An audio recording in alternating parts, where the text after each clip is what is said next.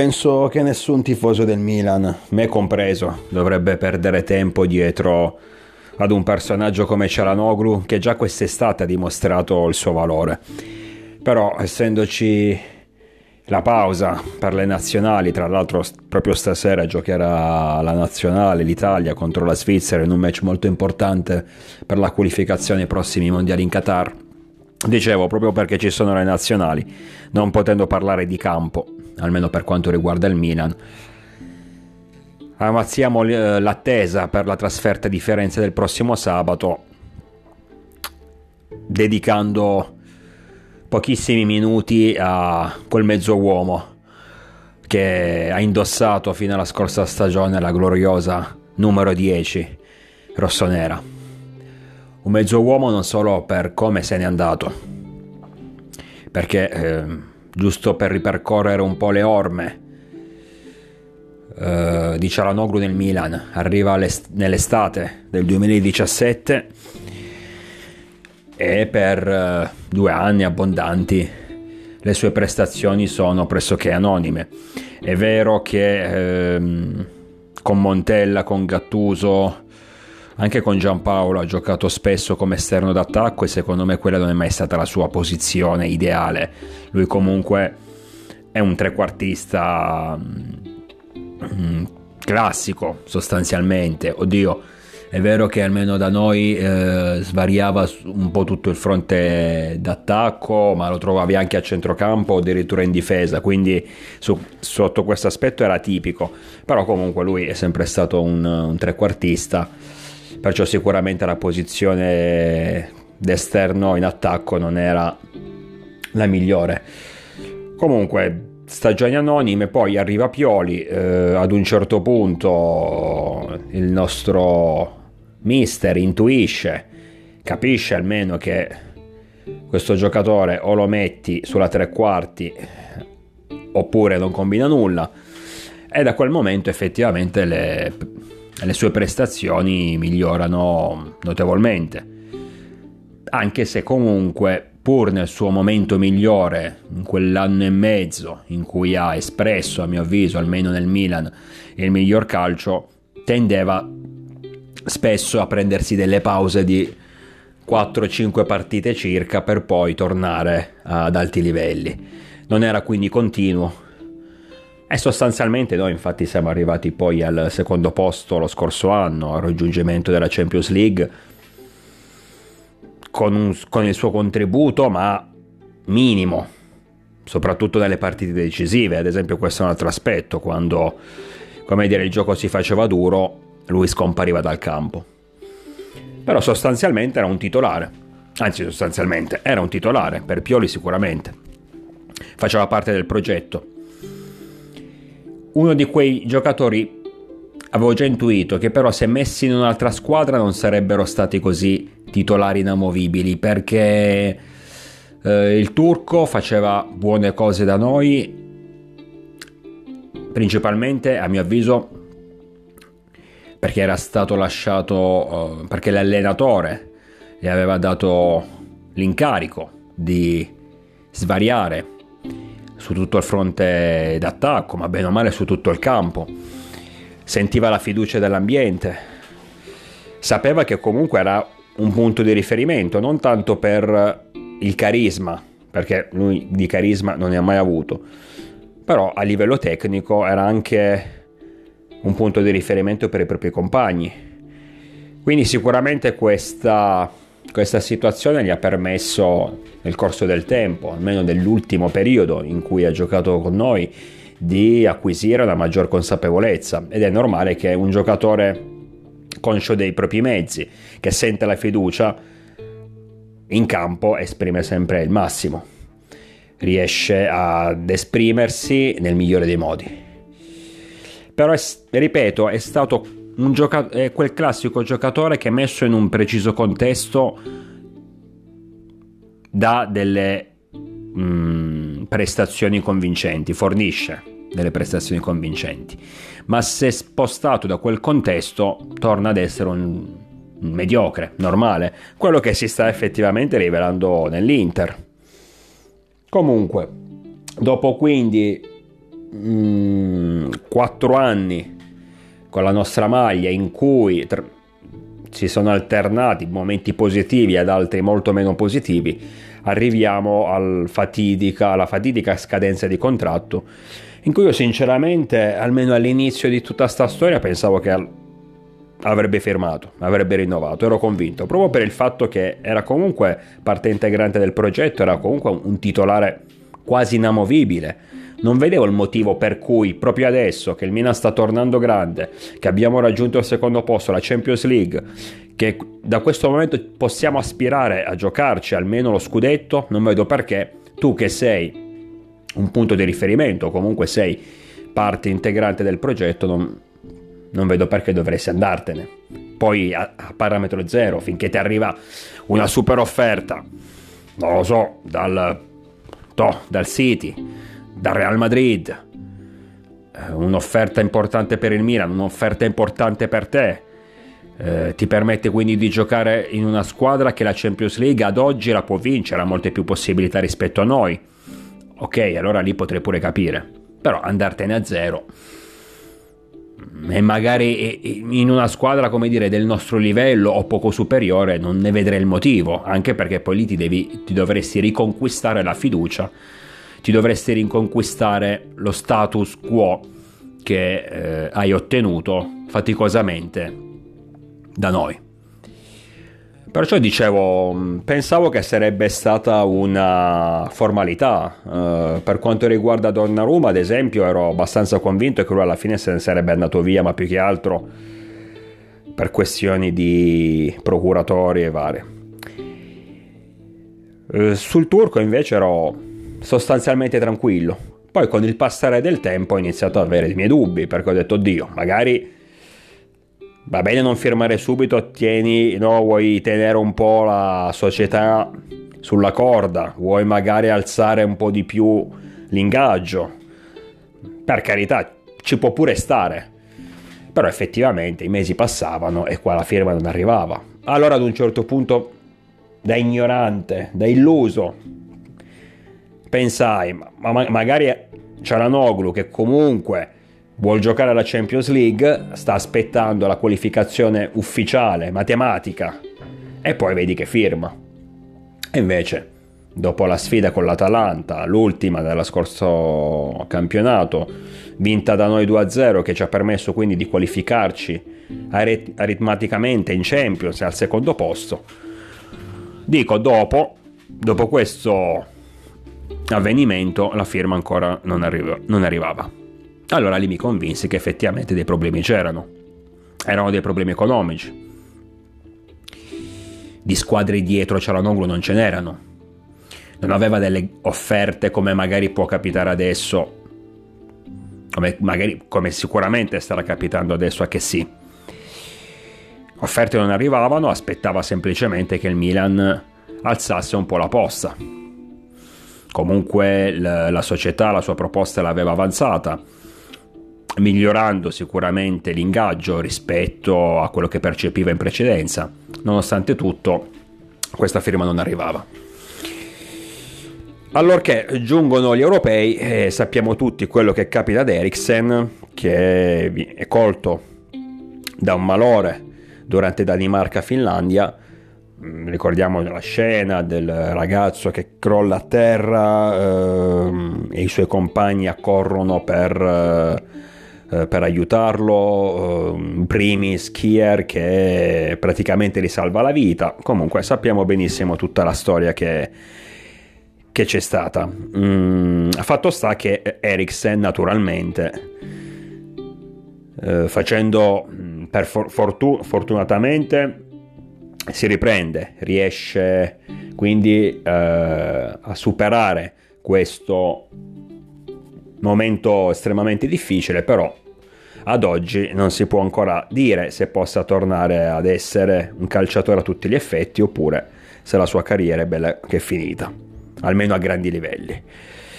L'Inter corre ai ripari, ha bisogno di un trequartista, non ha soldi e l'abbiamo visto tutti e allora naturalmente cosa va, cosa, cosa va a pensare? Andiamo a prendere un trequartista a parametro zero prende la palla al balzo, contatta Cialanoglu che nel giro di pochissimi giorni, senza neanche avvertire il Milan, con cui in teoria era in trattativa appunto per il rinnovo, accetta l'offerta dell'Inter che semplicemente gli eh, propone 500.000 euro in più rispetto all'offerta del Milan.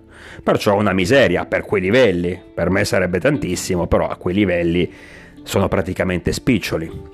Quindi tu per 500.000 euro in più non solo manchi di rispetto a, a, al Milan, eh, perché comunque come detto eri in trattativa per il rinnovo e non solo non accetti la proposta, non solo te ne vai via a parametro zero, ma non avverti neanche, non avverti della del, decisione di accettare l'offerta dell'Inter. Firmi e tanti saluti.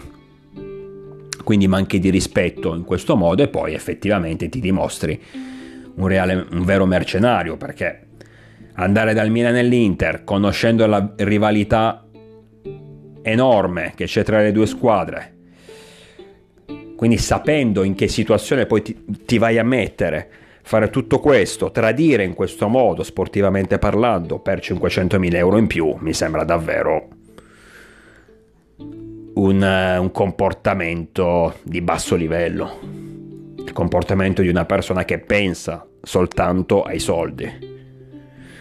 Credo che fosse arrivata dopo l'Inter un'altra società che gli avesse offerto 500.000 euro e un euro in più rispetto all'offerta presentata dai nerazzurri, probabilmente avrebbe, avrebbe accettato quella, quella terza offerta eventualmente. Questo ti fa capire quindi che personaggio è Cialanoglu, che io sinceramente alla fine ben prima che, che accettasse questa offerta per, personalmente l'avevo già cancellato dalla mia memoria. Speravo che comunque se ne sarebbe andato, sicuramente andarsene all'Inter è una beffa, ma avevo già intuito che personaggio era. Uno di quei giocatori che nel momento in cui ti mettono di fila quattro partite fatte bene, credono già di essere arrivati, credono già di, di meritarsi ingaggi da top player, si comportano da prime donne sputando in faccia a ai dirigenti, ai compagni con cui hanno, hanno diviso partite, hanno diviso stagioni. Avevo già intuito che personaggio fosse e ribadisco, ben prima della firma con i nerazzurri speravo che non rinnovasse e che se ne andasse, perché a mio avviso una squadra che vuole tornare grande, che sta tornando grande come il nostro Milan, ha bisogno di giocatori che vogliono rimanere al Milan, stare al Milan al 100% non che stanno al Milan se non arriva un'offerta migliore, perché il discorso del turco era questo. Poi magari non, sarebbe, non fosse successo l'incidente ad Excel, l'Inter non avrebbe avuto bisogno di un, numero, di un nuovo numero 10, non avrebbe fatto l'offerta a, a Cialanoglu e magari sarebbe anche rimasto da noi. Ma non cambiava il succo della questione. Ok, rimani da noi, ma perché non è arrivata nessuna offerta convincente? Ma che vuol dire? Perciò io che avevo intuito questa cosa qui, volevo che se ne andasse. Poi l'ho detto prima, che, che finisse all'Inter per me è stata una beffa, naturalmente, da milanista. Ritrovarmelo nel derby, eh, sapevo che non sarebbe stata una bella cosa perché comunque non era uno dei miei beniamini Cialanoglu, però secondo me ha fatto bene, almeno negli ultimi due anni, nell'ultimo anno e mezzo ha fatto abbastanza bene, dai, nel Milan. Era come detto comunque un giocatore che, boh, non mi fa impazzire, non è un fenomeno, però me lo tengo, il suo lo può fare, nonostante si prendesse ogni tanto dei periodi di pausa. Però una volta intuito questo, il comportamento Mm, alla fine la mia speranza era che non rimanesse. Dunque arriviamo, mm, questo è stato lo scenario che ha preceduto il derby. Il derby giocato la scorsa, giocato la scorsa domenica, finito 1-1. Un derby che ci vede ancora mh, mm, alla fine, ci permette di essere ancora primi in classifica e di tenere a bada l'Inter a meno 7. Arriviamo al derby lui parte con un uh, giorno, il giorno prima, due giorni prima, parte, pubblica un post abbastanza ambiguo in cui si, c'è una foto sua con la maglia del Milan e una foto con la maglia dell'Inter, queste due figure contrapposte con, uh, accompagnate dalla frase è il momento. Sinceramente non ho capito a cosa si riferisca, anche perché, diciamola tutta, un po' tutti i tifosi milanisti, sì, non hanno digerito la sua decisione. Però alla fine chi se ne frega. Cioè, una volta passata l'incazzatura quest'estate, dopo aver visto no, il, il, passaggio, il suo passaggio all'Inter, una volta passata l'incazzatura che sarà durata qualche giorno al massimo, ci siamo un po' tutti dimenticati di lui. Ripeto, perché non era comunque una bandiera, non era uno di quei giocatori che insostituibili, se ce l'hai va bene, se non ce l'hai, se va via, se lo vendi, ok, ce ne faremo una ragione. Secondo me questa cosa un po' l'ha patita, credeva forse di sentirsi più importante, credeva forse di mm, magari scatenare di più la rabbia dei nostra, di noi tifosi. Poi per carità il derby è stato fischiato, ma quello era normale, ma sarebbe stato fischiato chiunque al suo posto, quindi non, non ci ho visto nulla di, di, particolare. Comunque parte con questo post, arriviamo al derby, decimo minuto, lo sappiamo tutti quello che è successo, calcio di rigore per l'Inter, tra l'altro per un fallo di Chessy su Cialanoglu, calcio di rigore che comunque non c'era perché il primo fallo è proprio del turco sul Livoriano eh, fischia l'arbitro fischia e già lì vedo il ragazzo eh, che prende palla e la mette sul dischetto considerando che il rigorista, il rigorista tra le fila interiste è Lautaro Martinez se non sbaglio. Già quello mi è sembrata strano quindi come dire voleva tirare quel rigore e voleva far gol a tutti i costi. Un atto di sfida una provocazione enorme Sai, finché dici ok, giochi in un'altra squadra, devi dare il massimo per questa nuova squadra, per la tua nuova maglia e fai gol, per carità è il tuo lavoro, lo posso pure capire, però che lo vai a cercare addirittura vuol dire che hai davvero il dente avvelenato. Eh, segna il rigore, eh, esultanza, polemica contro la curva sud, le immagini le abbiamo viste tutte. Mm, anche in questo caso non, non capisco assolutamente questa sua reazione, questo suo moto d'orgoglio, mm, innanzitutto la personalità che ha dimostrato nel battere quel calcio di rigore da noi non l'ho mai vista, ripeto, l'ho detto prima, era un punto di riferimento a livello tecnico, per carità, eh, ma non sicuramente per quanto riguarda il carisma, e invece all'improvviso nel derby eh, si è fatto vedere come il il più carismatico tra i giocatori sulla terra. E poi questa esultanza eh, molto molto polemica nei confronti dei tifosi, probabilmente per gli insulti e i fischi che si è preso dal primo minuto di gioco, però mi chiedo cosa si aspettasse dopo essersi comportato in quel modo. Finché, avesse, finché ripeto, fosse stato il Milan a cederlo all'Inter, e eh, magari lui neanche voleva, ok, allora lo potrei pure capire, però ha fatto tutto lui. Quindi non, eh, non, mi è chiaro, il comportamento di questo personaggio non mi è chiaro, probabilmente eh, non sarà neanche così tanto intelligente a livello, perso- a livello personale, perché ripeto, non solo quest'estate eh, fai apertamente, ti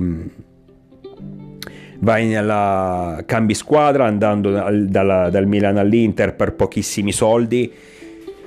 E quindi apertamente ti dimostri, ti mostri come un, un mercenario, sapendo tutte le conseguenze che avresti, che avresti avuto, perché anche probabilmente secondo me nello stesso spogliatoio dell'Inter ci saranno tanti giocatori, i suoi compagni che non lo vedranno di buon occhio per quello che ha fatto, perché se l'ha fatto col Milan lo può fare con qualsiasi squadra, altra squadra e comunque non credo che diciamo tra colleghi i mercenari siano visti così bene.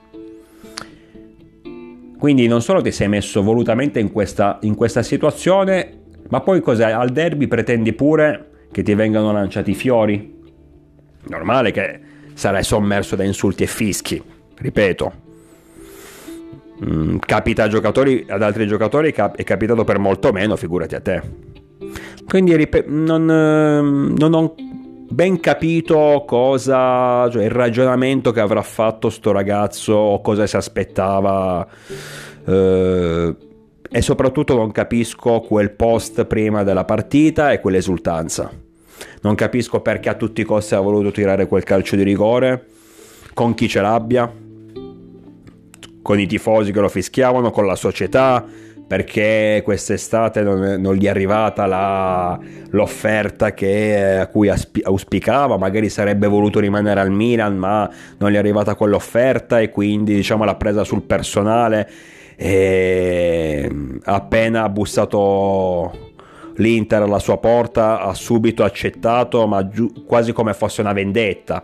Non lo so può anche darsi. Magari un giorno sarà lui stesso ad illuminarci. Però ripeto ha avuto dei comportamenti che davvero non capisco. Mm, io non provavo rabbia sportiva nei suoi confronti. Sicuramente adesso sì dopo quello che è capitato nel derby. Neanche è normale che i miei sentimenti siano di avversione verso questo mezzo uomo. Sinceramente mi aveva dato fastidio, ma avevo già dimenticato sua, il suo passaggio all'Inter proprio perché non è mai stato una bandiera, non è mai stato un simbolo con la nostra maglia. Quindi credo che desi- avesse bisogno di sentirsi in qualche modo protagonista anche perché nell'Inter, a parte domenica sera, da quando è arrivato non mi pare che i tifosi nerazzurri si siano accorti della loro, della loro presenza, tant'è che più di una volta l'ho visto sostituito da Gagliardini, ho detto tutto, in alcune partite non ha neanche giocato titolare, quindi probabilmente aveva bisogno di far parlare di sé in qualche modo e ci è riuscito, sicuramente nella maniera sbagliata perché credo che anche molti tifosi interisti eh, sportivi e amanti del calcio non avranno digerito, non avranno visto di buon occhio questi suoi atteggiamenti provocatori. Dunque, noi godiamoci la partita di stasera Italia-Svizzera, Forza Azzurri speriamo di ottenere il pass per i prossimi mondiali. Per quanto riguarda i nostri colori ci sentiamo durante la settimana in previsione del match importantissimo e delicato contro la Fiorentina di sabato sera prossimo una Fiorentina che ha un po' di problemi a livello di, di rosa per vari infortuni e squalifiche cosa che a noi è successa praticamente eh, sempre da un anno a questa parte, quindi fortunatamente ogni tanto capita anche ai nostri avversari. Dunque io vi aspetto numerosi, naturalmente sempre con il diavolo dentro.